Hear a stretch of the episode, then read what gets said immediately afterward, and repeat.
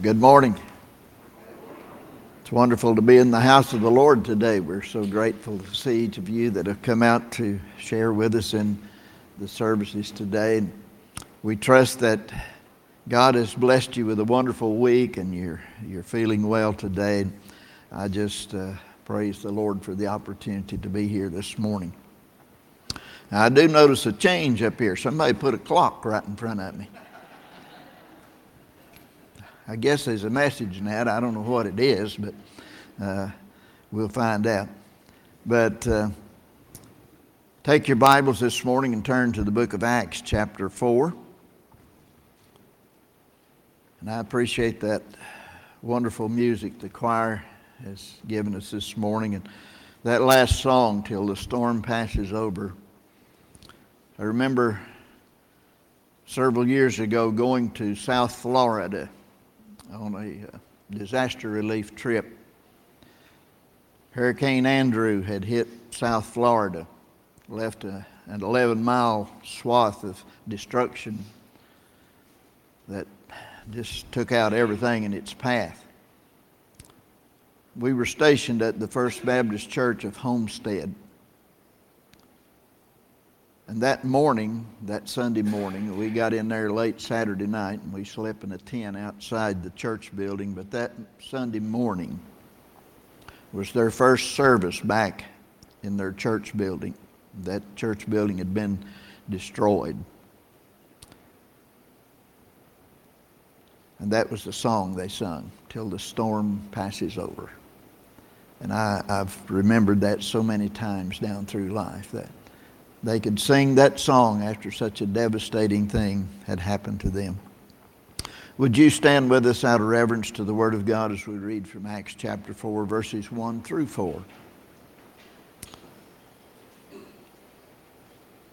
The Bible says, And as they spake unto the people, the priest and the captain of the temple and the Sadducees came upon them, being grieved that they taught the people and preached through Jesus the resurrection from the dead. And they laid hands on them and put them in hold until the next day, for it was now eventide. Howbeit, many of them which heard the word believed, and the number of the men was about 5,000. Would you pray with me? Father, as we stand in your presence this morning and in the presence of these precious people, we come to give you praise, to give you glory, give you honor and adoration that you and you alone are God. We thank you, Father, for the privilege just to be in your house today. Thank you that, Lord, that you've watched over us and you've protected us another week and you've given us the opportunity to come back to your house today to worship you. And Father, we just pray that your Holy Spirit will fill this place. We pray that you will be exalted and you'll be glorified and you'll be magnified. We pray that lost souls will be saved into your kingdom and those who have drifted away would return to you, Lord. And Father, that every need and every life would be met here in this place this morning. May you get all the glory, all the honor, and all the praise, for it's in the name of Jesus we pray. Amen. Thank you and be seated, please.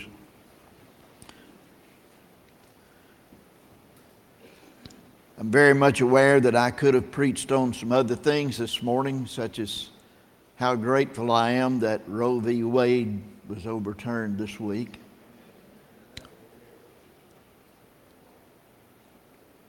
I could also preach on unity because our nation is in bad need of unity.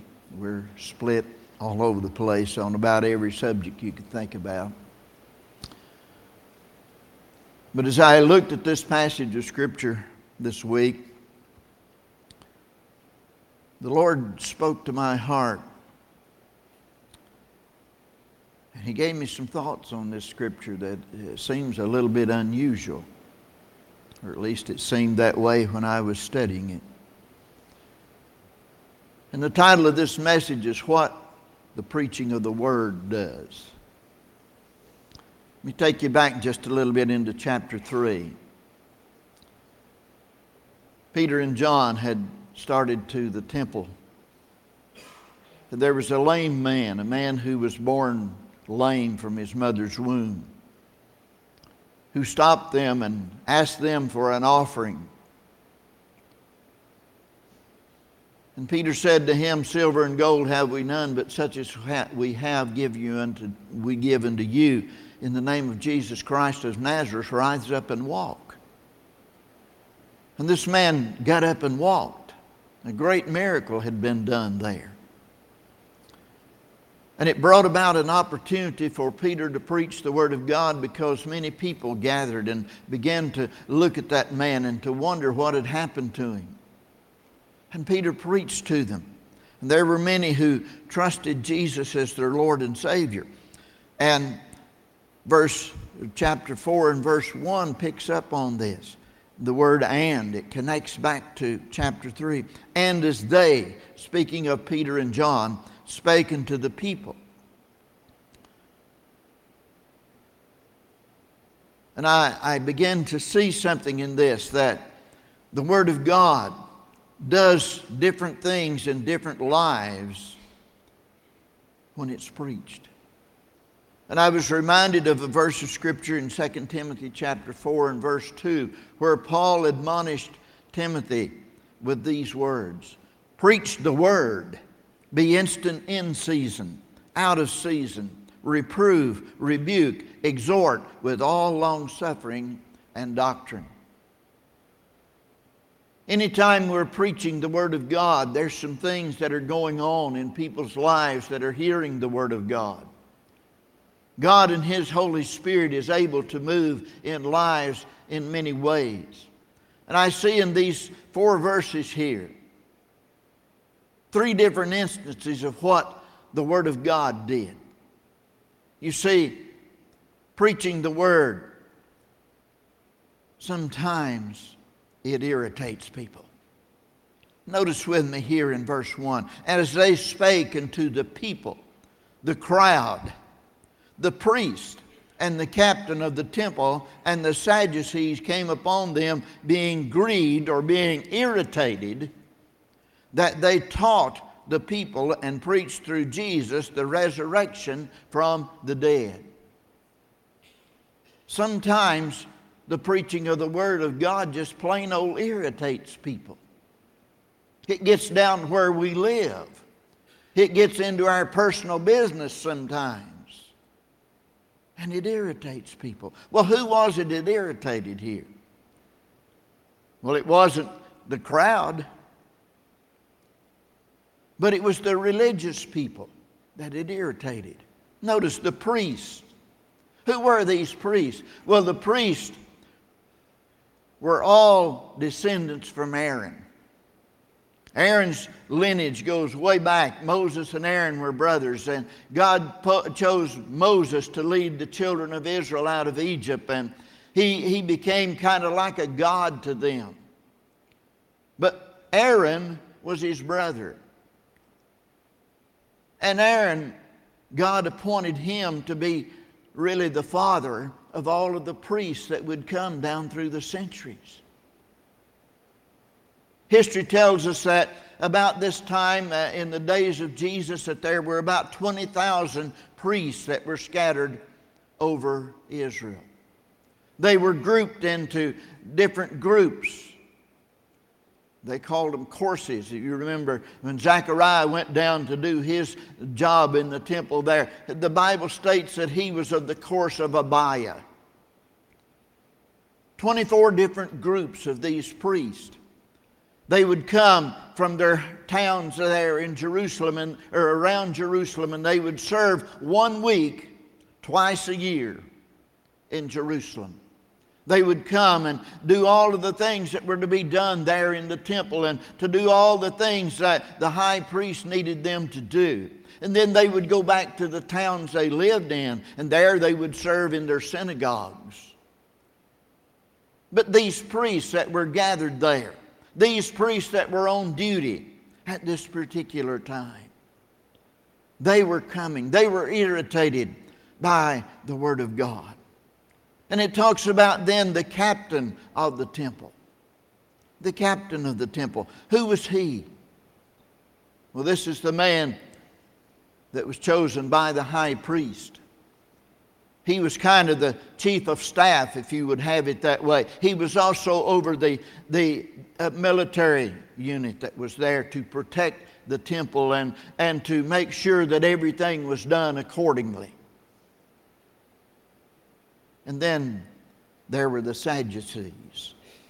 The Sadducees were a religious group there were two different religious groups in those days, mainly the Pharisees and the Sadducees. And we've talked about this uh, in the course of time that I've been preaching to you that, that the Sadducees, where they were more kind of like the liberals of today, they didn't believe in the resurrection. They didn't believe in the Holy Spirit. They didn't believe in miracles. They didn't believe in, in anything much other than what man could do for himself. So I can see how this irritated them.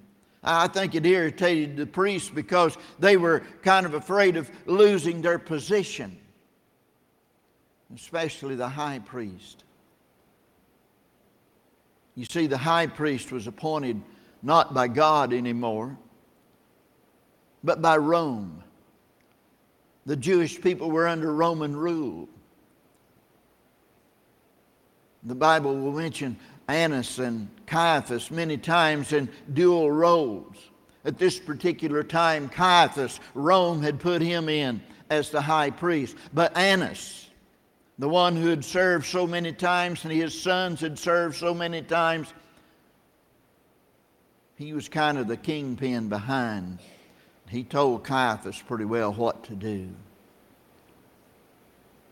They were afraid of losing their position. They were afraid if there was an uprising there that, that Rome would step in and Rome would throw them out. They'd be out of a job. They'd be out of their position the captain of the temple. I can see where he was just more or less obeying orders. The high priest had told him to go.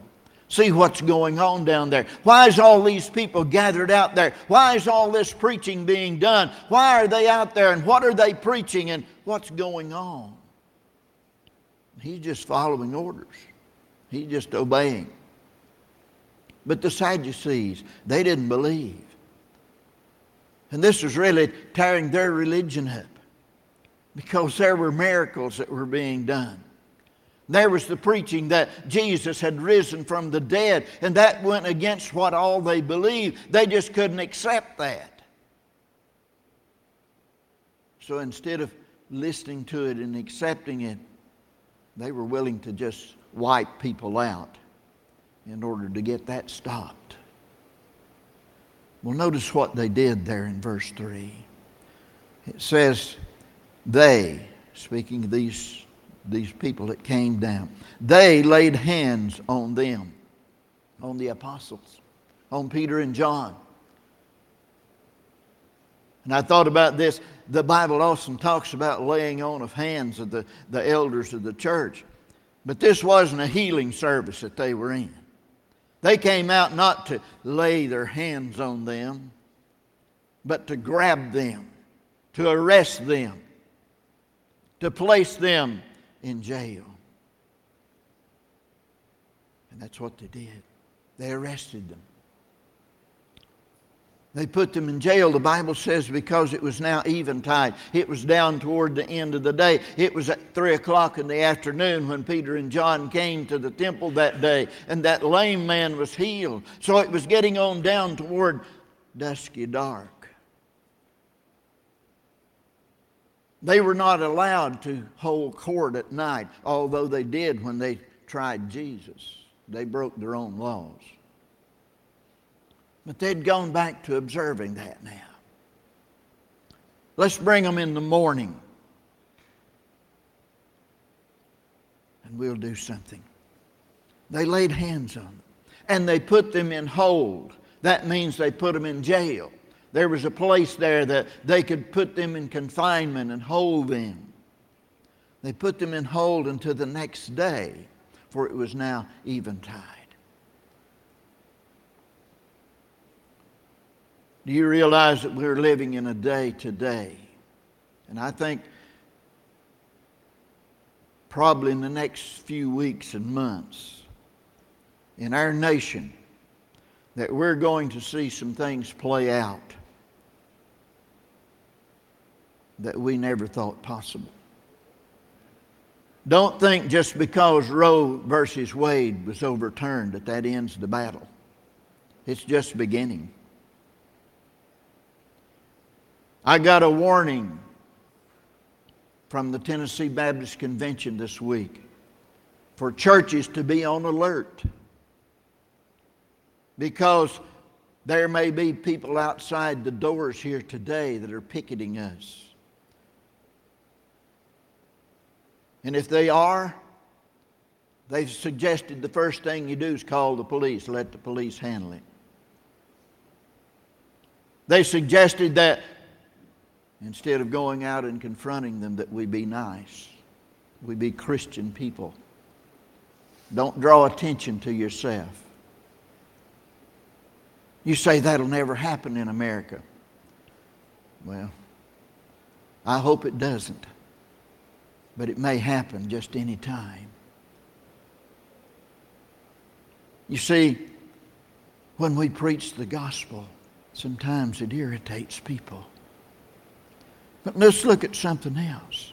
Look at verse 2. We have to look at this a little differently. Being grieved that they taught the people and preached through Jesus the resurrection from the dead. Yes, it grieved this group of people, it irritated them. But there was another group of people there that were being instructed.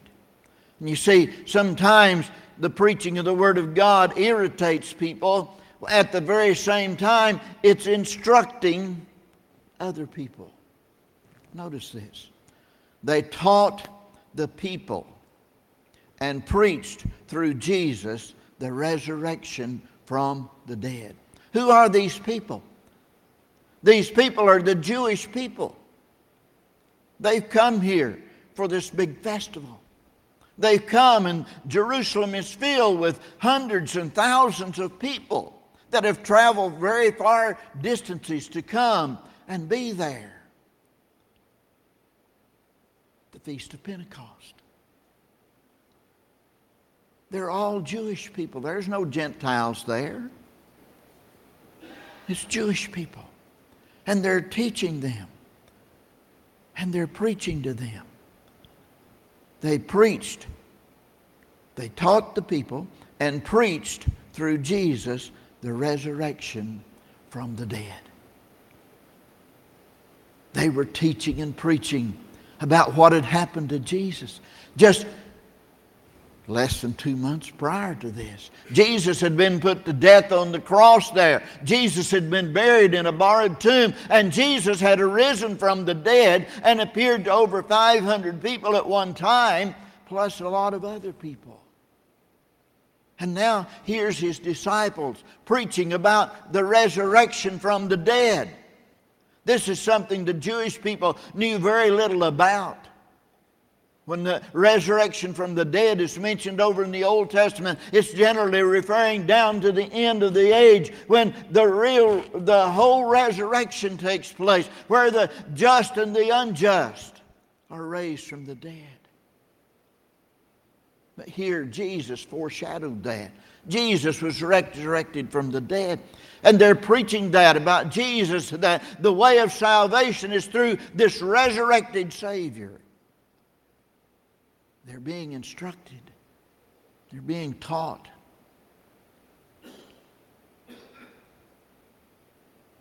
Somebody asked the question what's the difference between teaching and preaching?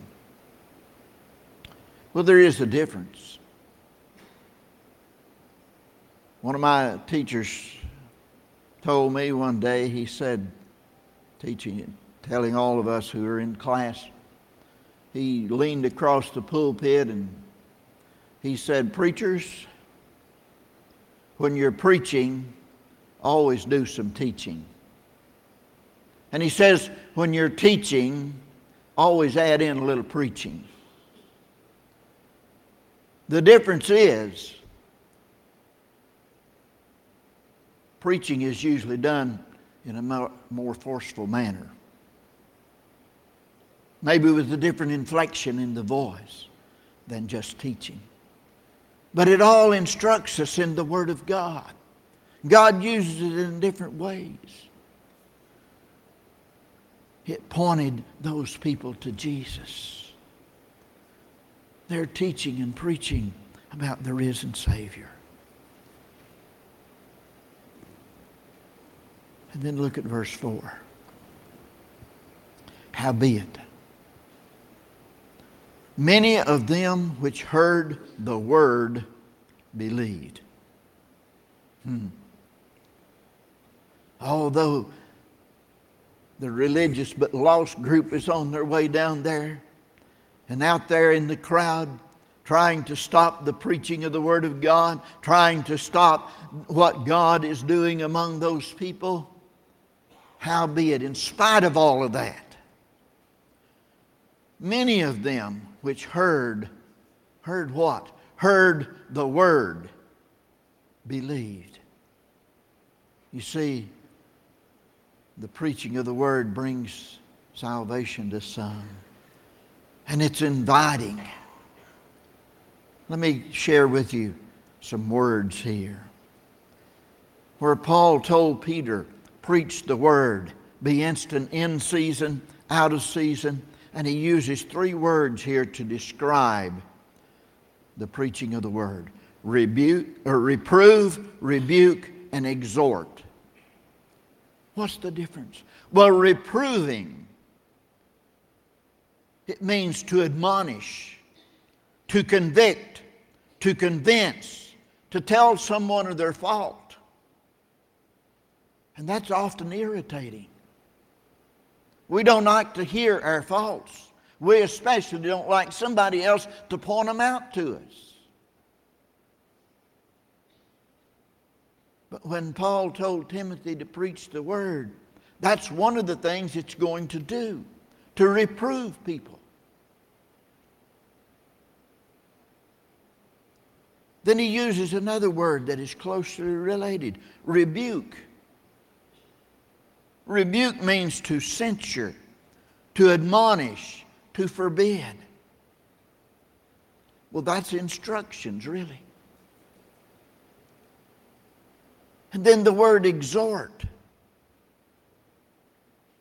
It has the idea to call someone near, to invite them, to invoke, to beseech, to call for some action, to comfort them.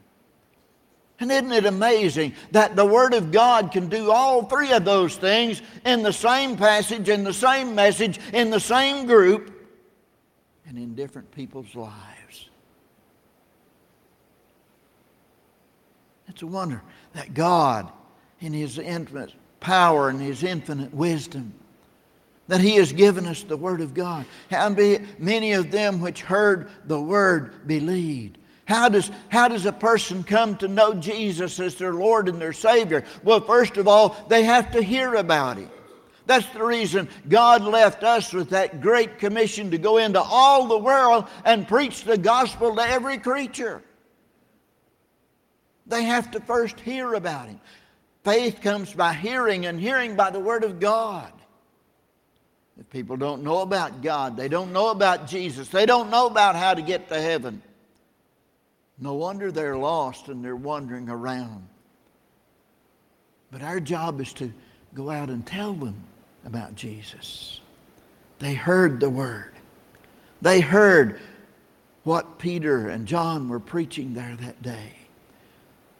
And the word hearing there, it means more than just hearing it in our ears, it means taking it down into our heart. To hear with our heart, and it begins to change us. It brings conviction in our hearts. Conviction that we're sinners, conviction that God's Word is true, conviction that Jesus is the only way to bring salvation into our lives. They believed the Word. The word believe means to have faith in a person or in what's being said. In this case, it's about the person, to have faith in Jesus. Jesus told his disciples in John 14, you believe in God? believe also in me. Believe in me in the very same way that you believe in God the Father. They had faith. They had faith that that Jesus who arisen from the dead. Many of them had no doubt been there and saw him crucified. But now there's, there's a, a hope that is stirring in their hearts and in their souls that this Jesus, whom we saw crucified, that he arose from the dead and he's alive forevermore. That's one of the tenets of salvation to believe that God raised Jesus from the dead. If we don't believe that, we don't have salvation.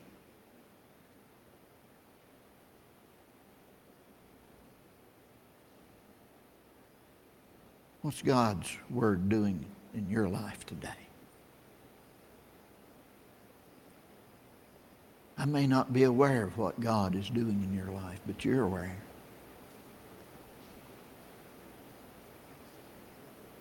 As the Word of God has been preached today, is it admonishing you? Is it bringing conviction in your life? Is it convincing you have you have a need that you need to come to the Lord and let Him fill that need? Perhaps the same message that is going out today is rebuking someone else. God may say, that's forbidden. You may be living a lifestyle that God's Word tells you that's forbidden.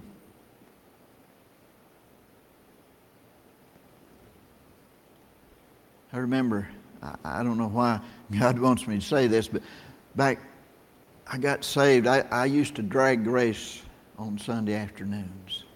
Had a little 53 Chevrolet car and it, it run pretty fast for a 53 six-cylinder Chevrolet. And I'd go to the drag strip every Sunday afternoon and run down that drag strip. Monday morning, I'd have my car at the garage and spend all my paycheck trying to get it to run a little faster. But I got saved that winter while the drive, drag strip wasn't open. And Frances and I were dating, and in the spring when the weather got good, they opened the drag strip back up. And I told her, I said, I want to take you somewhere this afternoon. We went to church Sunday morning, and we went to the drag strip that afternoon. It was up Fort La- or uh, Tellico Lake has it covered now. It was on the riverbank then. I didn't race that day, but we sat up in the stands. And they were people all around us. They were saying words that I didn't want to hear, and I'm sure Frances didn't want to hear them.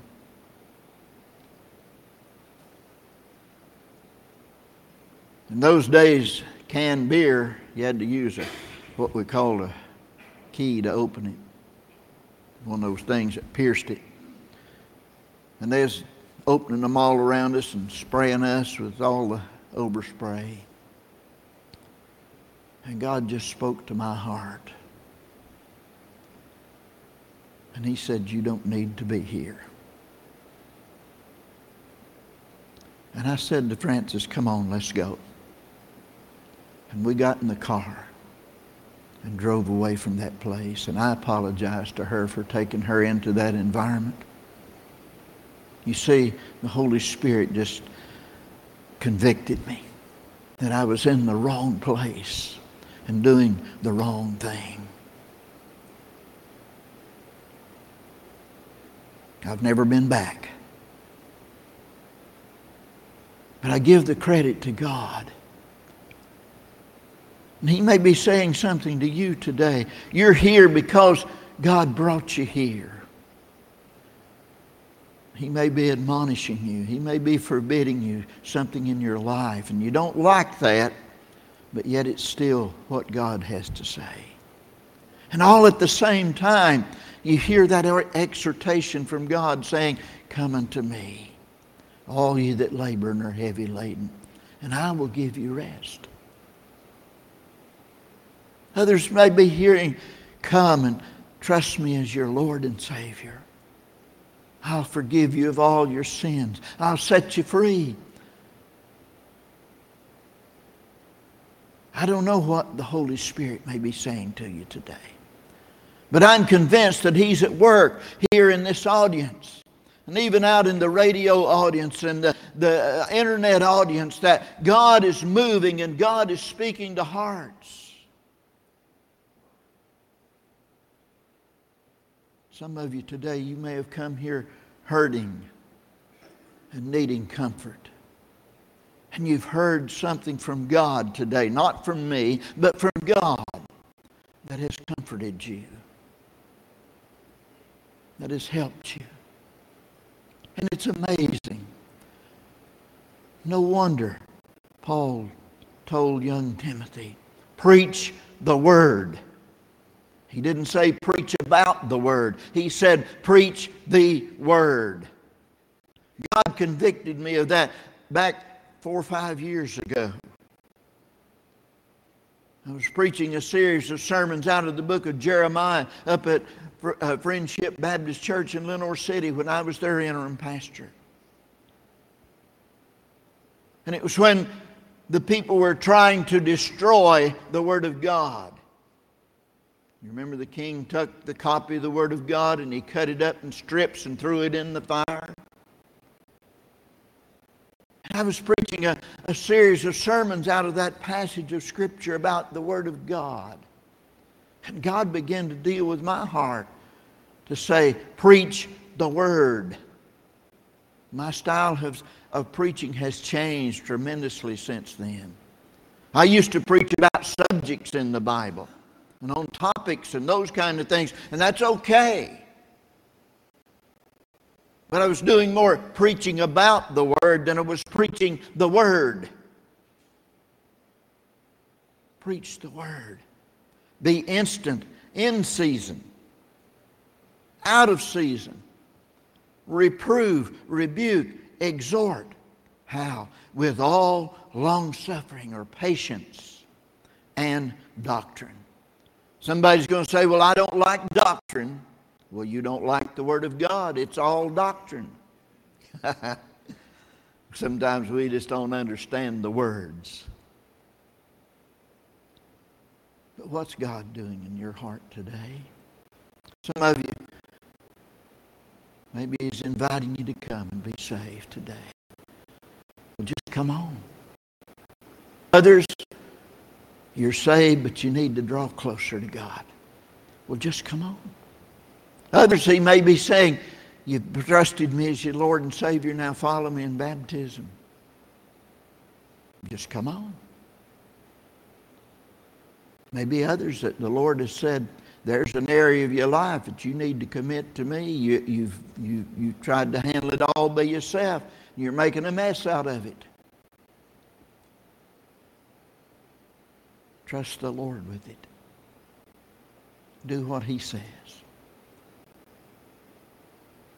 God wants to bless us, church. He wants us to be all that we can be.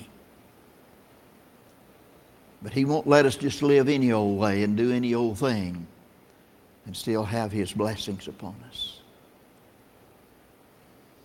As we bow our heads in a time of prayer and see, get ready for the invitation today. How is God speaking to your heart? You say, well, how do I know if it's God? Ask Him. He says, Call unto me, and I will answer and show you great and mighty things that you know not. Father, we come in the name of Jesus today, praising you, O Lord, for the privilege just to stand this morning and proclaim your word. I don't know how you touch people's hearts in different ways, but I know you do. That's your business, Lord. Father, I pray today that as your Holy Spirit deals with the hearts of people here today, that, Lord, that you will be glorified and you will be magnified. We're praying for lost souls to be saved. for backsliders to come back to you, for lives to be changed, homes to be uh, re- rebuilt, the sick to be healed. Whatever, whatever you want to do in our midst, O oh Lord, may your will be done. In Jesus' name we pray. Amen.